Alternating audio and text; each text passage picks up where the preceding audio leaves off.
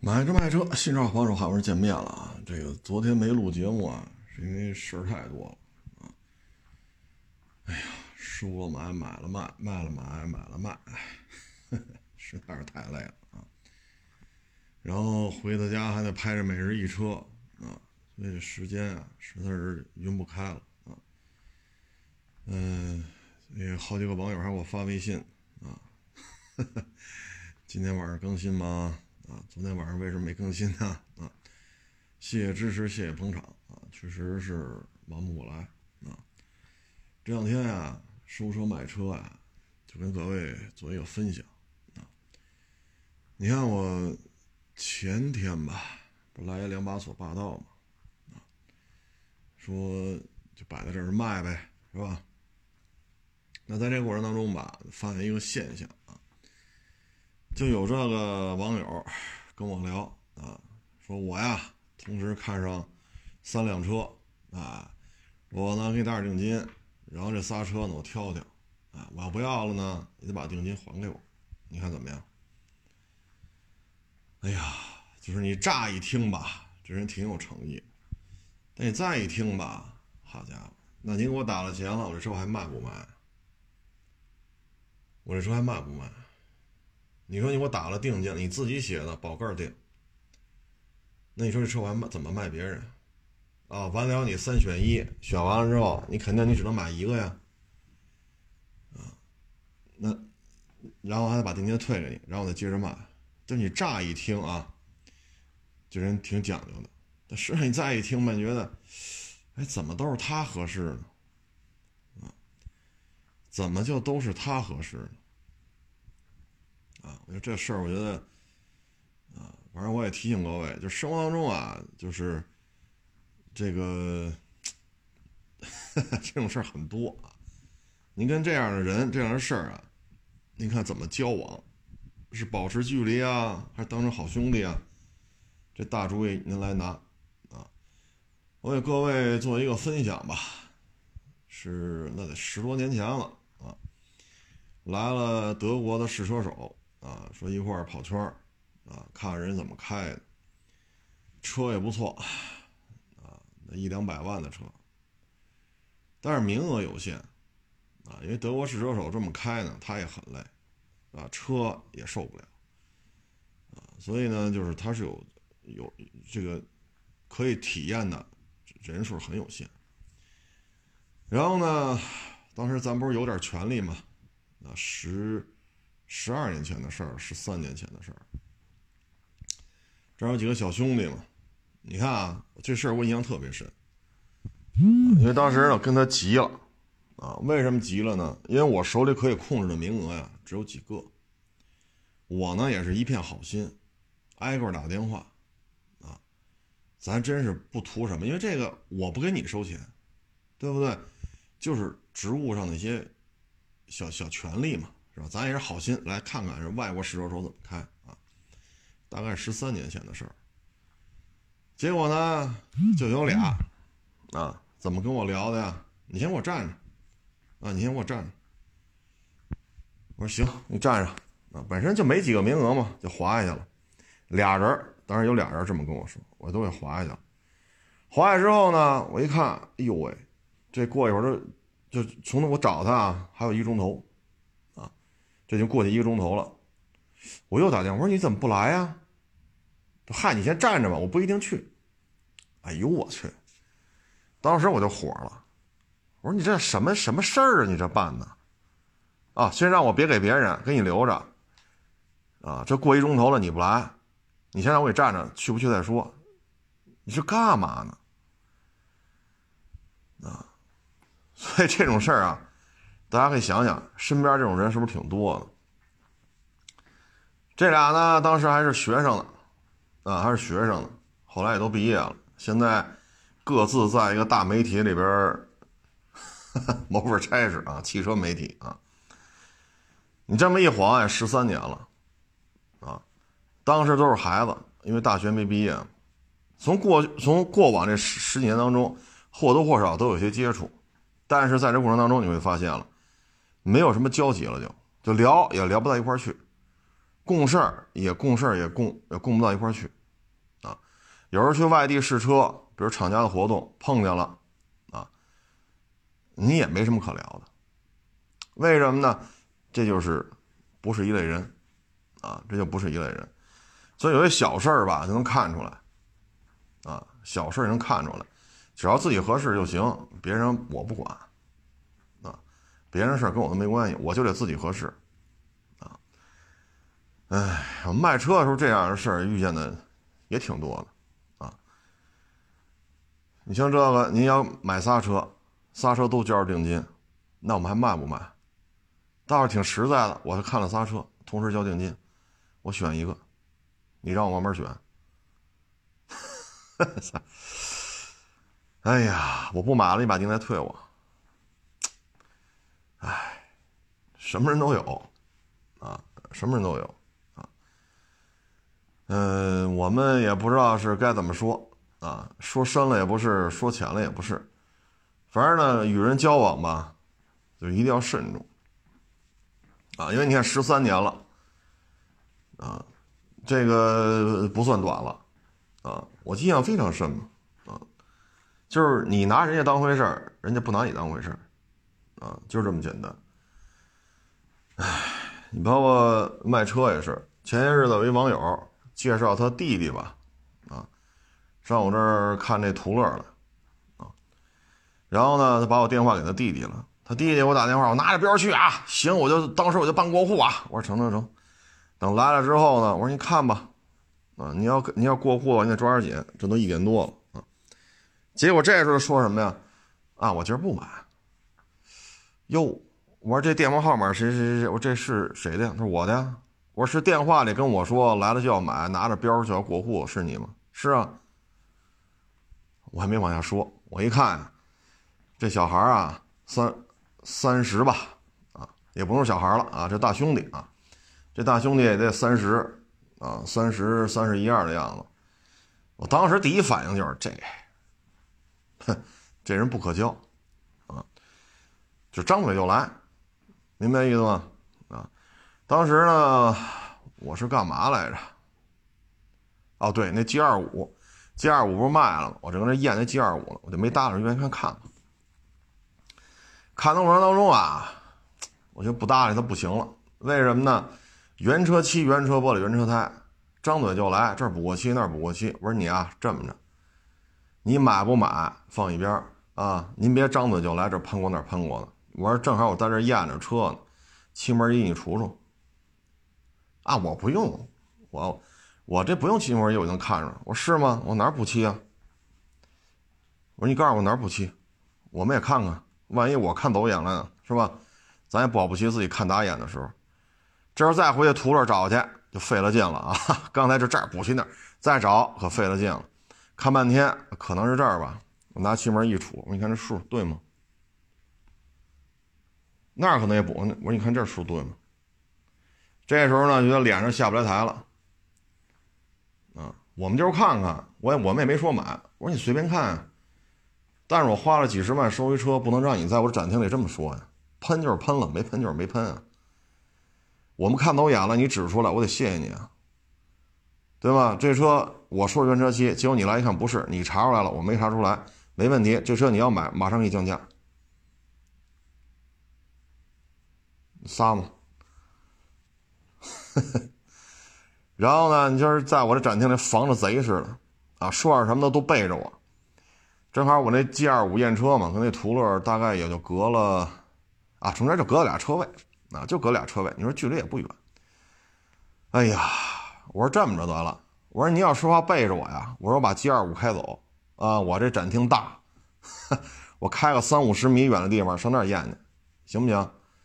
你咱别跟防着贼似的。我说这地是我租的，啊，还叽叽喳喳，就还生怕我听见，还还背着声还捂着。我说天儿也不算那么冷，这这这，哎，所以你看见没有，就是跟这种打交道，各位啊，一次就够了，啊，一次就够了，言而无信，啊，你买不买没关系，你就说你来看，咱都欢迎，啊，你看见没？这有什么不能看的，对吧？但是你打电话上午说的是来了就买，下午说我们就是看看不买。你说 都是你说的对吧？你给我打个电话，你找到我来见了面，你这是也是你跟我说的，今儿不买，什么话都是你说的，我们没没问你啊。所以你看啊，就是有时候一打一打眼儿一聊，这就成不了啊。这是对人的判断啊。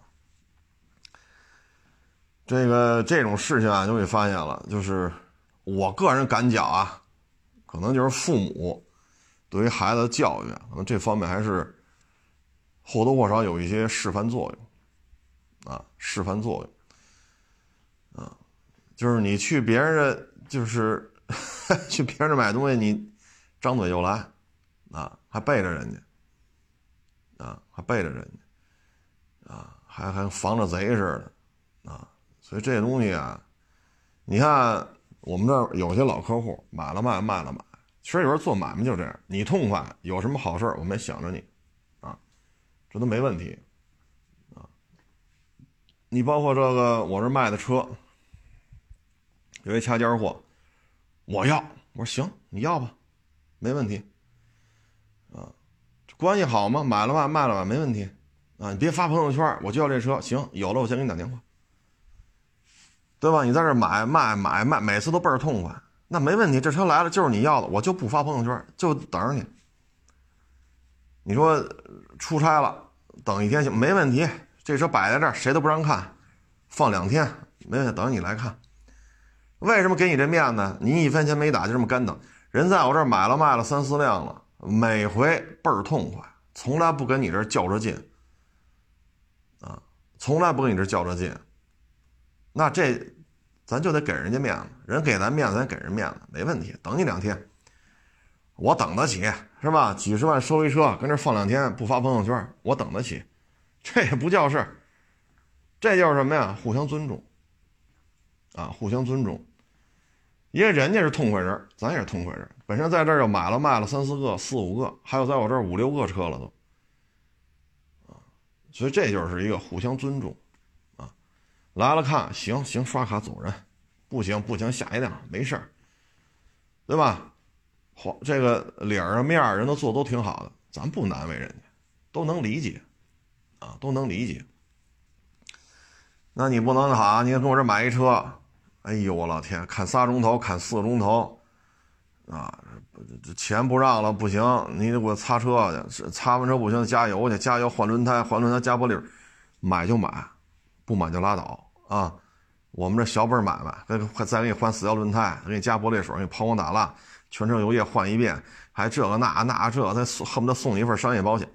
我们没这成本啊，这一聊你聊四五钟头，其实对于我们来讲啊，有那个沟通很简单的啊，三言两语就成交了。你对于我来讲，就沟通成本太高，真的是沟通成本太高。有的时候我也跟他网友说：“我说您啊，来三趟，来五趟，能卖就卖了，不可能说为你来了四十多，每来一次让五千，每来那你来十趟还让你五万呢。”我说：“你是想多了，绝不可能。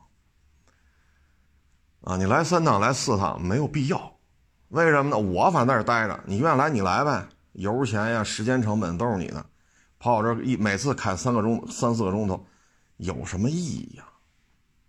哈哈，有什么意义？”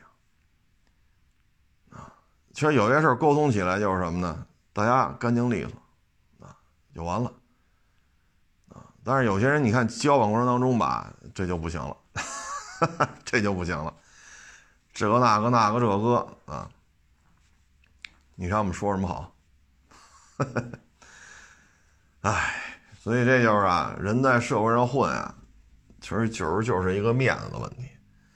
您这是吧？老实你合适。啊，那最终你看啊，你比如说十三年前这小孩儿，啊，那玩意儿是学生，你现在也都汽车媒体里边干，也没有什么职位，没有什么职位，说弄个主编、副主编是吧？什么编辑部主任啊、项目总监、副总监没有，没有，为什么？你这种思维方式，说你都二十了，你都。二十一了，二十二了，你还能做出这种事儿来，就可想而知，你这已经定了性了，啊，已经定了性了，所以你就不可能说再有什么巨大的改变，啊，再加上家里还还算是不能说大富大贵吧，衣食不愁，啊，那你就更没有那种说 万丈高楼平地起，啊，我愿意改变很多，我愿意去付出很多，我要在社会当中要多结交人啊，多多办点事儿，没有这种想法。啊所以他就不可能再去做这种改变了，为什么呢？从占便宜改成吃亏，这是违反人性的。你没有在社会上这种巨大的这种动荡啊，这种起起落落呀，或者爹妈从小就是板着，他改不过来。所以这就是十几年了嘛，十几年了，这应该说是算是比较长的一个观察期了啊。唉。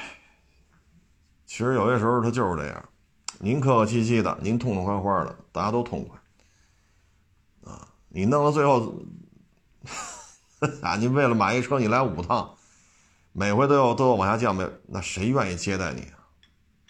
啊，谁愿意接待你？是不是？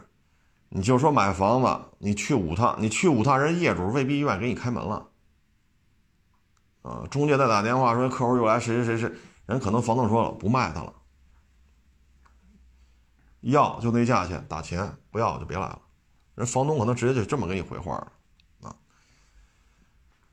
哎，所以 这有人这个蓦然回首啊啊，这个这这真是往事历历在目啊！这这人这一辈子呀，反正要这么聊，人这一辈子反正也是过了至少得一半以上了。这两天验车嘛，干活啊，确实也是干的有点多。哎，总体感觉吧，就是今年的状态还不如去年啊，这就是老了啊，大一岁十一岁了嗯，这就是坚持呗，啊，坚持呗。嗯，这个学无止境啊，学无止境。啊学无止境，所以你就得天天干，天天学啊！每天都要接触大量的人啊，接触大量的事儿。哎，像最近啊，这个你看上海这学区房出政策啊，呃，其实现在国内就是哪儿学区蹦得厉害，哪儿就会针对性的推出一些政策啊。嗯，最近呢，像燕郊啊。说户口放开什么的啊，有些人也也去琢磨想去燕郊买房去。嗨，这个呀，我给您建议就是什么呢？您要是说燕郊说还在北京干，北京周边买房子，我给您一建议啊，您呐直接您就天津买得了，孩子落户上学啊，毕竟天津是直辖市，他的高考。它的医疗资源、高考资源，它的城市城市的这种基础配套，那还是要比燕郊好很多的，啊，好很多，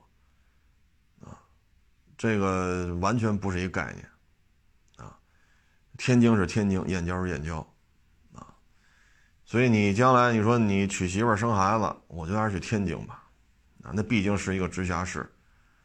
啊，占地面积啊，人口基数啊，城市的基础管理、基础服务设施啊，商业呀、地铁呀、公交啊、公园啊，啊，医疗啊、教育，这天津还是要比那个燕郊还是好很多，反正怎么都是为了将来孩子能上学嘛，那你去燕郊就不如去天津。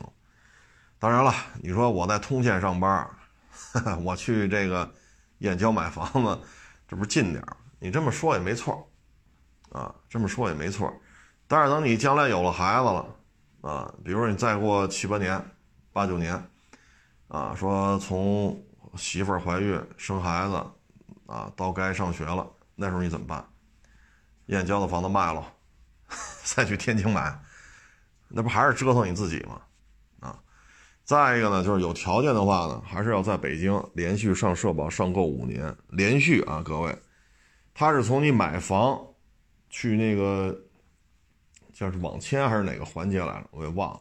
从这往前的上一个月往回倒六十个月，必须是连续的，你就有资格买一套啊。所以这个呢，咬咬牙啊，我还是奉劝各位，北京是北京，燕郊是燕郊啊。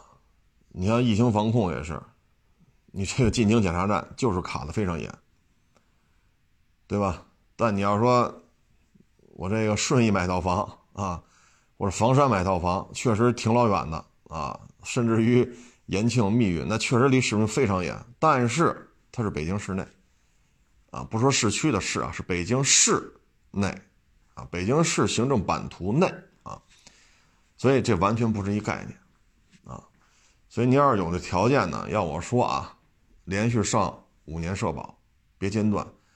然后咬咬牙，哪怕买一个小一点的，啊，它也是北京的房产，这是不一样，啊。然后今天吧，啊，这个 有网友给我说了一件事儿，我觉得挺有意思，说是一个那个什么 i 叉三五还是什么来着，然后在最右侧车道开，啊，然后应急车道有埃尔法，前边呢可能有检查的了，他强行往里并，i 叉三五没让呢。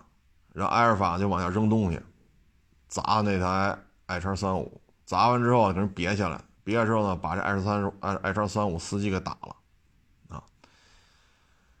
哎呀，这个你让我说什么好呢？这就是德才不匹配，就是你的德行和你的才不匹配，啊，这事儿呢，就是首先埃尔法有些车型啊都是雇司机的，埃尔法就是其中一个啊。那司机来讲呢，这车一百小几啊，弄一面包。那作为司机来讲，您有没有这种车型的消费能力呢？是吧？这值得探讨啊。那显然这台车，如果你司机的话，是老板的车。你的这种收入水平啊，和你看这台车，这之间是有巨大的反差的。所以有时候开了好车之后吧，就搂不住火了，哈，就觉得别人都是傻叉啊。这个我就得怎么怎么着啊！我就得往里加刺儿，我就得这个，我就得那。哎呀，这事儿你说这怎么聊这个啊？那这个呢？如果说这个爱车三五啊报了警，说那台阿尔法还没牌子，能不能抓着了？这个呢是能抓着的啊，因为没牌照的车呢，最起码这个沿途都有监控的。哈，沿途都有监控的，只要司机报了警，无牌照无牌照车辆，啊，别车走应急车道，殴打殴打他人，还拿东西砸别人车，这几点如果都属实的话，你去打幺幺零，那你这个事儿的等级就会提升。啊，你在哪条路上怎么跑的？啊，那前面路口早高峰啊，这些环线啊，一些大的路口都是有警察在那儿现场现场执法的。所以你这跑你可跑不了了，啊，你骑点什么呢？走应急车道，应急车道呢砸别人车，如果金额符合这个 立案标准，那你这属于故意损坏他人财产，然后殴打他人，啊，你这是几项罪名，啊，应急车道压实线并进来，这归交通队，几分多少钱？砸别人车数额巨大，故意损害他人财产，这要判刑的。然后殴打他人呢，这属于故意伤害了啊！当然，这个行为就有可能上升为寻衅滋事了，这个有可能上升为寻衅滋事了。那这哥们儿，这个如果这些东西确实属实啊，对方也有伤情鉴定，比如说鼻梁的骨打折了，门牙打掉了，啊，满脸是血，像这种他有一些要要素嘛，这些要素都符合，那这哥们儿啊，哎呀，这个半年了，这得照着半年起了。如果这些事儿都符合，而且伤情鉴定也达到标准了啊！大家记得前日子去年吧，没开迈腾的嘛，往旁边一台车那风挡上泼那咖啡，那哥们后来不仨月吗？仅仅是往人风挡上泼一杯咖啡，这一杯咖啡泼过去，对方什么也看不见了，紧急踩刹车，得亏没发生交通事故，就这一档子事儿，仨月。啊，仨月。那您这个呢，还走应急车道了，还强行并线了，还砸别人车了，还把人打了一顿，所以您这个六个月起了啊！唉，所以小不忍则乱大谋，啊，你这个这就是纯粹就是搂不住火，啊，开上好车就搂不住火，啊，所以就是说明什么呢？说明他的时间呀不值钱，啊，你要真是说大老板啊或者演艺明星啊，一年收入可能几千万，那我这一天的收入纯利啊，一天的收入十万块人民币，那我绝不跟你加这三儿。为什么？您该走走，我并不进去，并不进去了，只要不出事就行。为什么呢？演员也好，大老板也好，是吧？一些名人也好，人家每天的纯利都超过十万，人犯不上跟你争这一时之快，是吧？你先并进去还是我先并进去？犯不上，你能并您就并，对吧？我这我只要今儿没事儿，对吧？眼儿一闭一睁，我又睁开眼儿了，又没出事儿，我至少挣十万。人没那功夫搭理你，你还觉得自己挺牛逼？恰巧没让他并进来，这那那这，人家没这想法啊。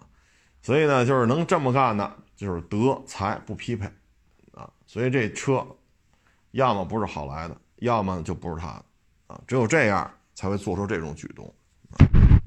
哎呀，咱们不说这个了，咱就说这车市啊。最近啊，三月中旬以后。整个车市当中的这种热度啊，是明显的攀升啊！这应该是从一月中下旬吧，疫情基本上就控制住了啊。春节前吧，基本上控制住了啊。顺义啊，大兴啊，春节后、春节前，你看石家庄基本上也没事了。然后现在石家庄也都解封了，一切都恢复正常了。所以现在呢，车市当中，你像来入住的商户也越来越多啊。嗯，好事儿啊！市场在回暖啊，卖车的也多了，买车的也多了，这才是一个国泰民安、风调雨顺的样子啊。但是打疫苗吧，还是没打上啊，主要就是人太多啊，要么呢就是太忙啊。你这个等你忙活完了，都六点多了，晚上六点多了，你再去打去也不合适了啊，还得去打。啊，打了疫苗之后，对于自己，对于大家来讲都是好事儿。嗯，所以现在这市场的热乎劲儿吧，我觉得真是挺好的，啊，真是挺好的。久违了啊，二零二零年一年没见着，二零一九年下半年也没有这种感觉，到了二零二一年三月份，哎，有这种感觉了，啊，这是久违的一个热度。嗯，但是说到这儿吧，也得感谢国家，感谢党，感谢政府啊。嗯，没有把疫情摁住的话，咱也别想这些啊，那纯粹是做梦啊。现在呢，车市当中吧，加价的车，嗯，奔驰吧，奔驰的一些车型 还在加价，奔驰、宝马、奥迪啊的一些小钢炮也在加价。嗯，这个是没办法，这是海外疫情的原因啊。汉兰达呢，反正我身边看啊，还在加价啊。汉兰达，你说极个别地区说有降价的，但是降价的少，加价的多啊。所以你别看四月份，这都三月底了啊，说四月份上海车展全新一代汉兰达，现在官方都宣布了啊，肯定会参展。都到这个节骨眼了，还是加价，啊，所以这事儿吧就有意思了。这么多款车在国内上市之前都放出话来了啊，嗯，要把汉兰达干趴下啊，豪言壮语说的都挺多，但是真正加价的还是人汉兰达啊。你说探险者呀，这个途昂啊，啊，包括那个，呃，其他的一些自主品牌。啊，这个想跟汉兰达这样这么卖车，目前看没有，啊，所以它确实做的是不错。嗯，汉兰达呢靠的真不是说配置，啊，汉兰达配置真的是蛮低的。你说跑得快吗？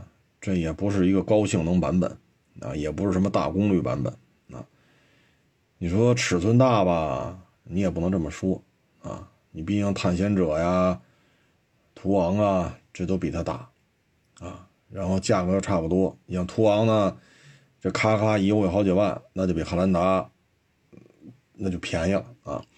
二九九八四驱七座豪华，你得加点好家伙，那算上购置税三十多了。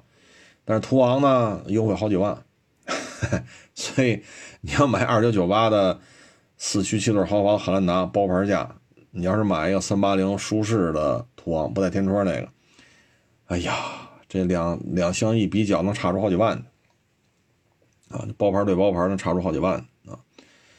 所以汉兰达还是这么火啊！这个。我只能说一点啊，我来过，我这来过一台二十万公里的吧，二十万公里的汉兰达，发动机呀是一点毛病没有，不烧不漏的，啊，真是挺好的，声音也特别的正，就是公里数大，啊，但咱换个角度讲，你说弄一 A 六跑二十万公里，啊，你弄一奔驰大 S，你弄一个叉六，啊。你说你跑二十万公里，那肯定肯定肯定不是这个劲头子，这个咱有什么说什么啊？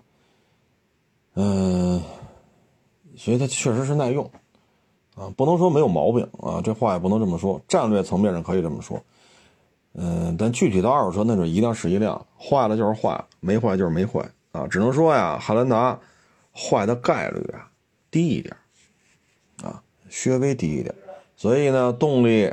配置、空间都不是那么的出色，就是一个相对比较淡定吧。对于这些买这么一 SUV，需要送老人上下上下医院呀，接孩子上下学呀，对于这种消费群体来讲，你别坏，你老老实实的干活就行了啊。所以汉兰达符合这种诉求啊。嗯，这两天呢，车当中啊变化也比较多，除了我们这些小商小贩之外吧，你看这个。现代汽车啊，两大中国籍高管都离职了啊。嗯，你像东风悦达起亚总经理啊，然后北京现代副总、销售本部部长，这俩都被拿下了。嗯，这个里边呢，我觉得可能韩国人还是比较着急吧，因为他一年能卖个 四百万辆。本来呢，你像一六吧，好像一六年，你看它全全全地球能卖个四五百万辆，啊，就这么个水平。但是呢，你看一六年的时候，北京现代卖了一百一十三万八，东风悦达起亚卖了六十五，这俩加一块呢，卖了一百七十大，将近一百八十万辆。所以呢，中国市场呢，曾经是现代集团在全球销量当中差不多能占到四分之一到三分之一，但是现在呢，加一块儿呢，也就是卖个，怎么说呢？北京现代是去年是卖了五十万吧，啊，五十万，起亚呢是卖了二十四万，加一块儿才七十多万，七十多万和四五百万的年度销量相比呢，这个真是占比太低了。也就是说，你曾经能卖到一百，差不多将近一百八，但现在呢，连八十万都不到。韩国人等不及了，一年的时间，本来是三年，这两个中方的经经理人，一年就给拿下了。也不能说这两个中国人水平低，其实还是有些业绩的啊。你比如说东方悦达起亚，虽然说销量是在下滑，但是呢。经销商压库的现象大幅度减少，而且呢，销量下滑了，但是东风悦达起亚的销售收入增加了百分之二，啊，增加了百分之二，低价位车型大幅度减少，高价位车型大幅度增加，总销量下滑，营收增加百分之二，这个我觉得就非常好，啊，非常好，这个。大幅度减少压库呢，也让底下的经销商呢松一口气儿，啊，因为渠道为王，你再好的车没有经销商帮你干活、帮你卖命、帮你推销，也是白搭。所以在这种情况之下吧，我觉得东风悦达起亚在李峰的带领下，我觉得还是有了一些变化的，啊，你包括像 K 五凯酷这台车，我觉得还行，啊，然后呢，你像它这个不加库，啊，然后你看提提高单车的利润。确实，财务报表上是正向增加的，虽然总销量在下降，所以李峰在东方悦达起亚做的，还是值值得可圈可点吧，人是有功劳的。但现在看呢，可能韩国人觉得接受不了，太慢啊！你恨不得你去年像东方悦达起亚，去年卖了二十多万，那你今年你就给我卖到七八十万，这显然不现实啊！这是一个任重而道远的一个事情啊！北京现在这个呢，嗯，也是啊，也是被拿下了。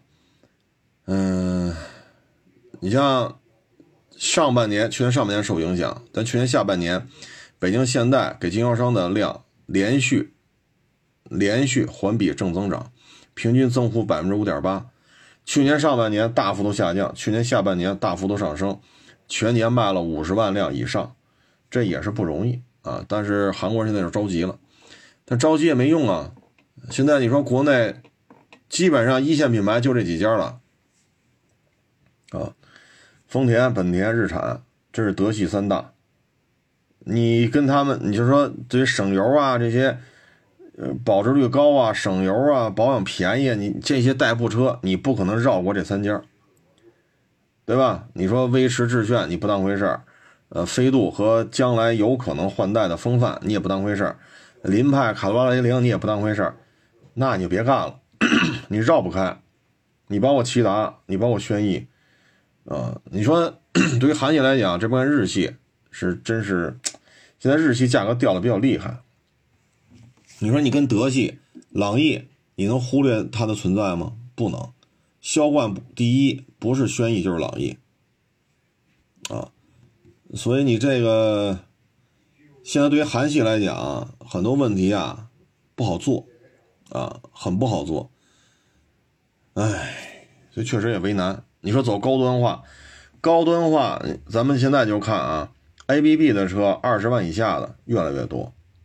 你像 A 三，起步价二十万零几千，店内优惠十一二个点，店内优惠十一二个点的话，意味着优惠就超过两万了。二十万零几千减两万多，那这车就十十八万左右，对吧？十八万左右你就能买到 A 三了，这可是款很款非常非常新，而且有长轴三厢，有标轴两厢。你像奔驰那那个 A 级三厢，啊，基本上不到二十，基本上也能提个最低配，啊，所以在这种情况之下吧，对于韩系来讲，它是一个慢慢来，你不能说啊，你当年你那，你你现在卖一百一十多，你那个卖六十多，你加一会儿将近一百八，你现在就不能干到二百吗？此一时非彼一时啊，啊，现在很多是车圈之外的事情左右了这些。企业的运营，对它造成了非常大的冲击，这也不是汽车圈里边能解决的问题，所以你就这么急功近利，把这俩中方的经理人给干掉吧？我觉得，嗯，有点草率了，啊，有点有点有点草率了。嗯，再说这个新能源车吧，我看了一个报道啊，说工信部准备正在做研判，准备撤销理想。啊，这种增程式车型免征汽汽车购置税的资格，啊，嗯，如果说还得这个收购置税的话，对于理想 ONE 这种这车可不便宜啊，啊，理想 ONE 可不便宜啊，那要是收购置税了，那理想 ONE 这这这买卖可不好做了啊，嗯，其实。对于增程式来讲呢，简单的说就是一个汽油发动机，啊，或者或者也可能其他烧柴油的啊，反正就这么一个发动机烧油的啊，别说汽油柴油了，也别说几个缸多大排量了，就这么一个烧油发动机，你给它加上油，嘟嘟嘟嘟嘟嘟嘟跟那转，然后呢它转呢带动这发电机，发电机发出电来给这电池充电啊，然后带着电机，这个时候呢形成了一个纯电动车的这么一个行走状态。但是这个电是来源于烧油的发动机，它所带动的发电机，也就是说，你的车只要一走就要烧油，只要你走起来就要烧油，这是一个不可避免的问题。所以在这种情况之下呢，工信部准备在免征购置税的名单当中啊，准备撤销理想 ONE 啊，所以现在理想 ONE 的股票暴跌啊。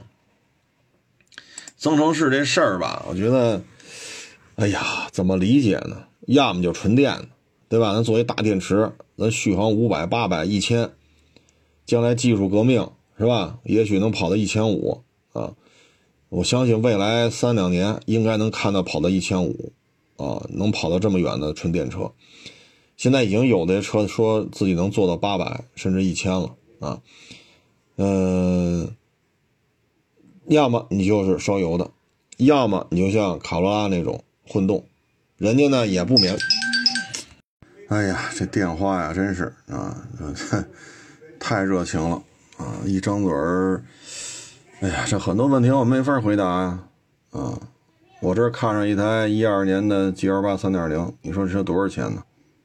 我操，这这车是得验一下吧？这个，你查查记录吧。你外观内饰、发动机舱、后备箱、举升机、路试，各种记录。你这些东西你不查，你说怎么跟你聊这价儿？是吧？所以现在就是，包括那那天也是，也是一个河南那网友给我打电话啊，我这看这塞纳一二年的，他要三十，值不值？我说你验一下车，我验完了，我说那让验车的人给您评估一下，这行的规矩啊，谁验的车谁负责，啊，他不会验车，你看这就没法聊了。你说有人验了，找那汽油厂的老板帮你验，这不能说不懂车吧？汽油厂的老板验完了，谁验的车谁负责吧？他又来，他又不懂车，哎，就没法聊。啊，一二年塞纳三十，这什么车况啊？那谁验的谁负责呀？所以现在老是这个。哎，包括我这不是有一凯美瑞吗？二点五混动的，好家伙，你这这这来了之后怎么聊啊？啊，这有网友说了啊，我我弟弟说了，你这一八年原漆原玻璃原胎四万公里全程电保个人一手的凯美瑞混动啊，混动二点五就十八。我说您让您弟弟找车去吧，行吧？您弟弟就这车况、这手续、这保养记录跟这一样的啊，您弟弟找着了十八，你给我。行吧，十八我要了，我要了，然后再给你弟弟拿几千块钱。那你说怎么聊这天？一八年的凯美瑞混动二点五，四万多公里，原漆原玻璃原胎，保养记录齐，全程电保，个人一手，张嘴十八。那你要 咱就这么说啊，就是你要是十八，那你就别来了，别来了啊。所以现在就是什么呢？动嘴的多。啊，动嘴的多，你这个真是收车的，拿拿自己钱出来收车的，啊，这就少了，啊，所以你说我们我们怎么说？我十八卖你，这也不合适吧？您这什么车况啊？我敢保我这车况，您保您那个吗？对吗？我敢保我的车况，嗯，我就敢说原漆原玻璃原胎全程电保，您您那保吗？哎，所以有时候这个事儿啊，那就没法聊啊。你包括这个来了一个那什么啊，来了一个那什么，那途乐啊，一九年的原漆原玻璃原胎，连前后杠都保你啊。一张嘴四十卖了，我说谁跟你说这车四十能卖的呀？我朋友说这车就值四，我说你找你朋友去吧。让你朋友弄来四十，行吧？加几万块钱给我了，我让你你那朋友一辆途乐挣几万，没问题，好不好？加几万你给我，我这车在那摆着呢，你是照这来吧？你是照这来啊？我加几万没问题，我绝对让你兄弟，让你那朋友不白跑。你看我这么一说，这就不爱听了。那你不能说一个他手里有没有车，就跟着只负责出价，是既不出钱也没也不出车。要车没车，要出钱不出钱，你看这叨逼叨叨逼叨，一九年一万多公里原漆原玻璃原胎，四十，你让我们说你什么好？我们只能这么回答了。那开过来吧，我要了，四十，别让你白忙，我给你加几万，行吧？加几万，你让他过来，咱商量。只要车到这儿，咱咱聊聊，啊，或者说四十，我我出钱，我出标，过完户挣的钱分你们。分你们哥俩一半，你说好不好？你这么聊吧，他又不爱听，他觉得你骂他。那他妈你四十买我这个车，你不是骂我，是吧？就是你看啊买车的时候啊，凡是身边这个叨叨叨叨叨叨叨叨叨叨的啊，他手里都没车的。那手里有车，他绝对不可能说这样是图了四十就能卖，啊，然后你就听吧，你就聊吧，聊来聊去，这也买不了，那也买不了，啊，就像咱们之前那期聊的是，这就是性格的问题，自己也没有准准心准心骨主心骨，自己也没有准主见，自己也不知道应该怎么做，东问西问，只要说的不一样，这事就办不了。那我我这车我能四十卖你吗？那只要你朋友说的和我说的巨大的价差，不是差三千差五千，那这事办不了，那你就别办了，你就你就上网找去吧，找那四十万一辆的，肯定能找着，啊，所以这就是性格的问题，啊，他没有这种决策能力，他没有这个决策能力，他也不清楚这东西应该怎么弄，啊，自己也糊里糊涂。啊，包括你看春节前也来过我这儿嘛，我要买二手车，我就买什么车呀？四十万买一二点零 T 的途昂。我操！我一说，我我说您开了几十公里到我这儿来咨询，你要花四十万人民币买一个二点零 T 的途昂，我勒个去，还要二手的？我说你就四 S 店买去吧，四十万包牌用不了，二点零 T 大顶配包牌用不了四十万，你上那儿买新车去吧，二十。啊，就二点零的啊，四十我没法卖给你，二手车没法卖给你。我要四十卖给你二点零的途昂，二零二一年啊，我卖给你这样的途昂，我怕我这脸没地儿搁。所以你说他有些人来了吧，你也不知道他要干什么。你还挺有诚意，几十公里开到这儿了。我说你问这问题，你说，你说我怎么怎么跟您回答您这个？要不然，张嘴就聊了啊！一八年的霸道四点零四十，你看有戏吗？我说没戏。一七的呢？我说一七的也没戏。那你说为什么这么贵啊？你想想，四十万买一二点零 T 的途昂，这也是你说的；四十万买个一八年的霸道四点零，也是你说的。都从一个人嘴里说出来了，你这样我们就没法跟你聊了。怎么聊啊？您说怎么聊？一八年四十万买霸道，那你只能买个二七了，这个去转转去。四点零的怎么可能这价卖给你啊？所以这里边我觉得，哎，反正干这行吧，你接触人多了，你会发现了什么人都有啊。你也不知道他那时间呀是值不值钱，大老远来一趟，你问这问题，你问的我也是哭笑不得啊。你你说你你。再说了，你又要买途昂二手车，又要买霸道四点零的二手车，又要跑我这看看坦途了。就你这个坦途也好，霸道四点零也好，途昂二点零也好，这仨车不是一圈子的啊。所以你干这行啊，就是大家有机会啊，就是这种迎来送往、三教九流，各条道上的啊，你这一沟通，你会发现，这人的思维方式啊，参差不齐啊，参差不齐。啊，嗯，你包括有时候拍一些每日一车这些小片子啊，东发吧西发吧，你看评论就是，啊，你看这评论就是，啊，四，你比如昨天拍的是三菱劲畅，有人就骂了，你凭什么黑三菱？我们三菱劲畅卖的可好了，我们比这个好，比那个好，比，哎呀，我心里话了，港里边一开始卖三十帽。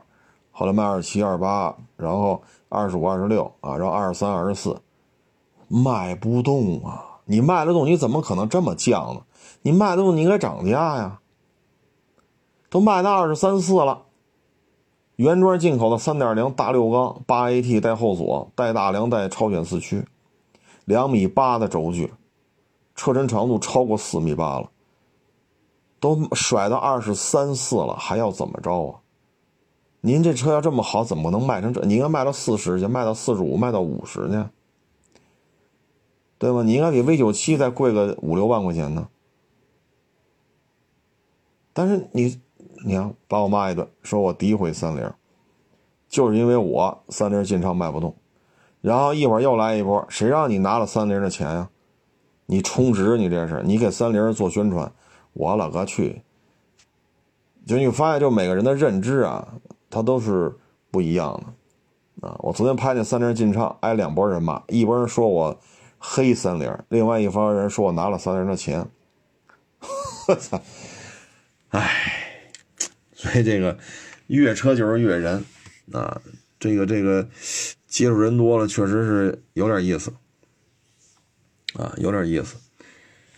你包括现在这个这个这楼里边人也多了啊，不像过去了，现在入住的商户越来越多了啊。你就看这人，他他都不一样啊。我这不一小亭子吗？纯木头的亭子啊，上我这儿溜达了，溜达溜达吧。你也是商户，我也是商户，愿意溜达溜达呗。拿一撬棍要拆这亭子，这儿撬两下，那儿撬两下。哎呦我老天呐！我说这是这是有事干是没事干？我这儿这么多监控，啊，几路监控在这装着，你拿一撬棍跑这拆这亭子来？我说咱咱咱跑这儿抛家舍业，咱不是为了卖车收车吗？这这你也弄不清楚，这小伙子来这干嘛来了？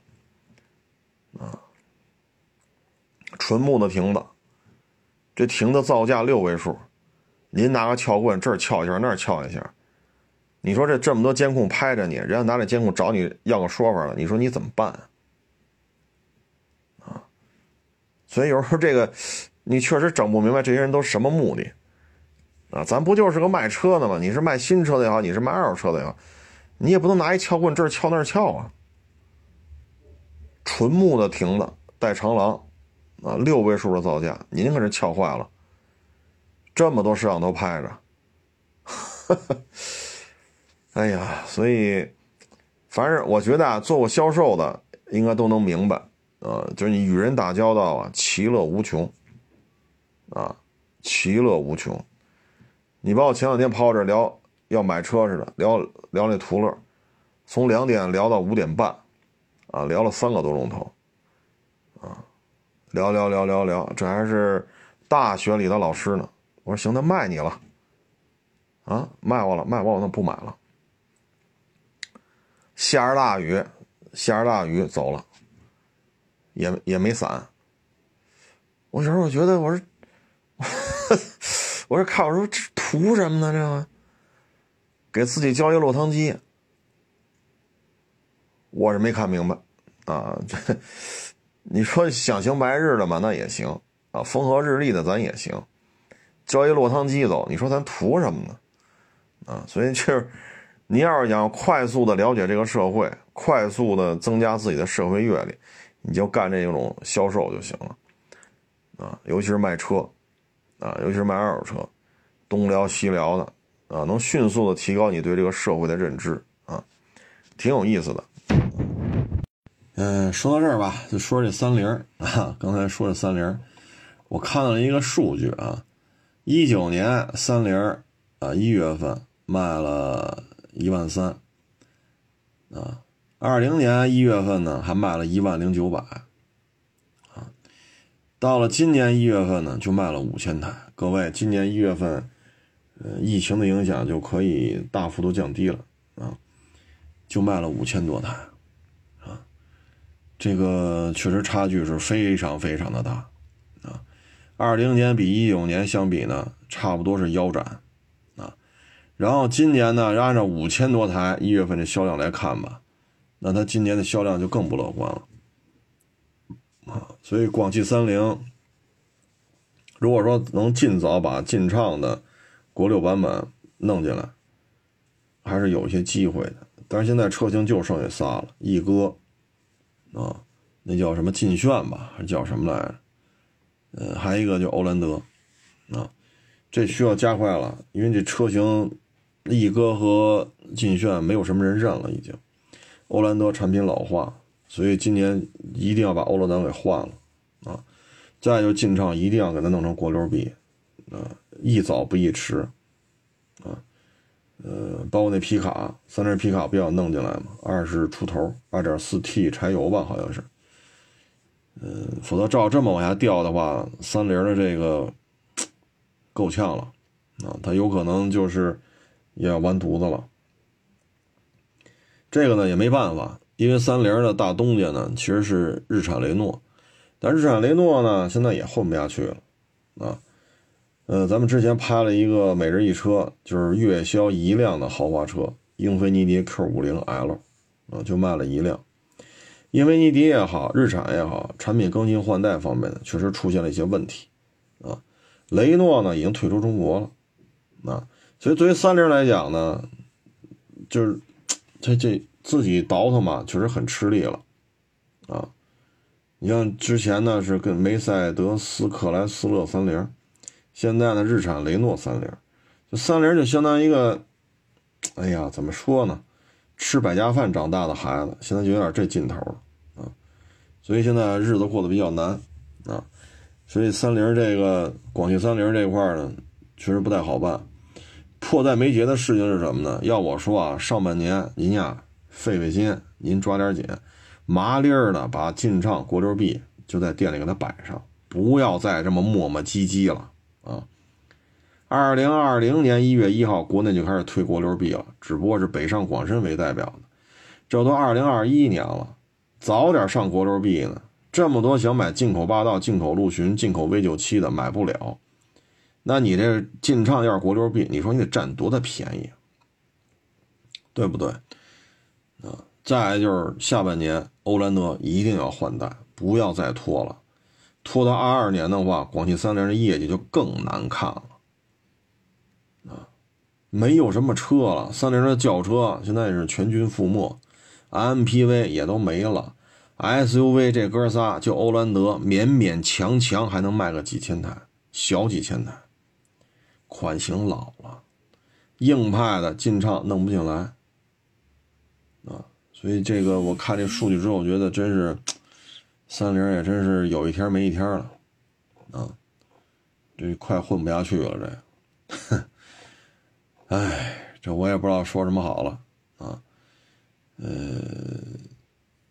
反正他就属于吃瓜唠呗，因为他话语权偏少，在日产雷诺这个当中的发言权、说话的分量都偏弱，啊，嗯，我看了一下这些介绍。啊，日产雷诺三菱是这么挂规划的，但是这是原来原来的大当家规划的啊。现在大当家呢，之前不做了一个好莱坞版本的逃跑嘛？啊，嗯，就原来他规划的。日产呢就是自动驾驶，啊，雷诺呢就是电气化，啊，三菱呢主攻 C 级和 D 级轿车，就是插电混的，啊，呃，希望他是能吧。呃，所以这里边我看有一报道啊，我觉得这有点意思啊。它呢，日产雷诺三菱这个战略区域划分呀，可能也不是一个太乐观的。对三菱啊，不太乐观，在中国业务，中国、北美和日本是日产它的主营，欧洲、俄罗斯、南美、北非是雷诺。啊。东南亚和大洋洲是三菱，啊，他是这么做的，啊，是这么做的。三菱实际上已经边缘化了，啊，东南亚和大洋洲，啊，所以在中国市场，可能三菱战略层面也不会得到太多的重视。没办法，自己实力不济，只能跟着别人混。人家给你一口汤喝，你就喝着。连口汤都不给你，你是一点招没有。不让你在中国市场运作，那你就不能运作。你对三菱来讲，中国和日本的距离很近，啊，文化层面也有很多的渊源。你有相当的车，如果拿到咱们这边来投放，不论是进口也好，国产也好，对三菱来讲是有好处的。但是这个布局的话，三菱确实在国内混不好，不是产品的问题了，可能。他就不想在这边混了，战略布局这边就没你三菱什么事儿啊，没有他什么事儿啊，嗯，可是呢，你看广汽三菱吧，他又建了一个研发中心啊，就在长沙，广汽三菱长沙研研发中心今年交付使用啊，所以变数很大啊，变数很大。希望三菱能越做越好吧，毕竟三菱的这些劲畅啊、欧蓝德呀，还是有一定的这种粉丝的，还是有一定认可度的啊。希望能越做越好吧。行了，各位不多聊了啊，这嗓子都说哑了。白天干活干了太多，也累了啊，晚上回家还一堆事儿得处理。谢谢大家支持，谢谢大家捧场啊！欢迎关注我新浪微博“海阔试车手”微账号“海阔试车”。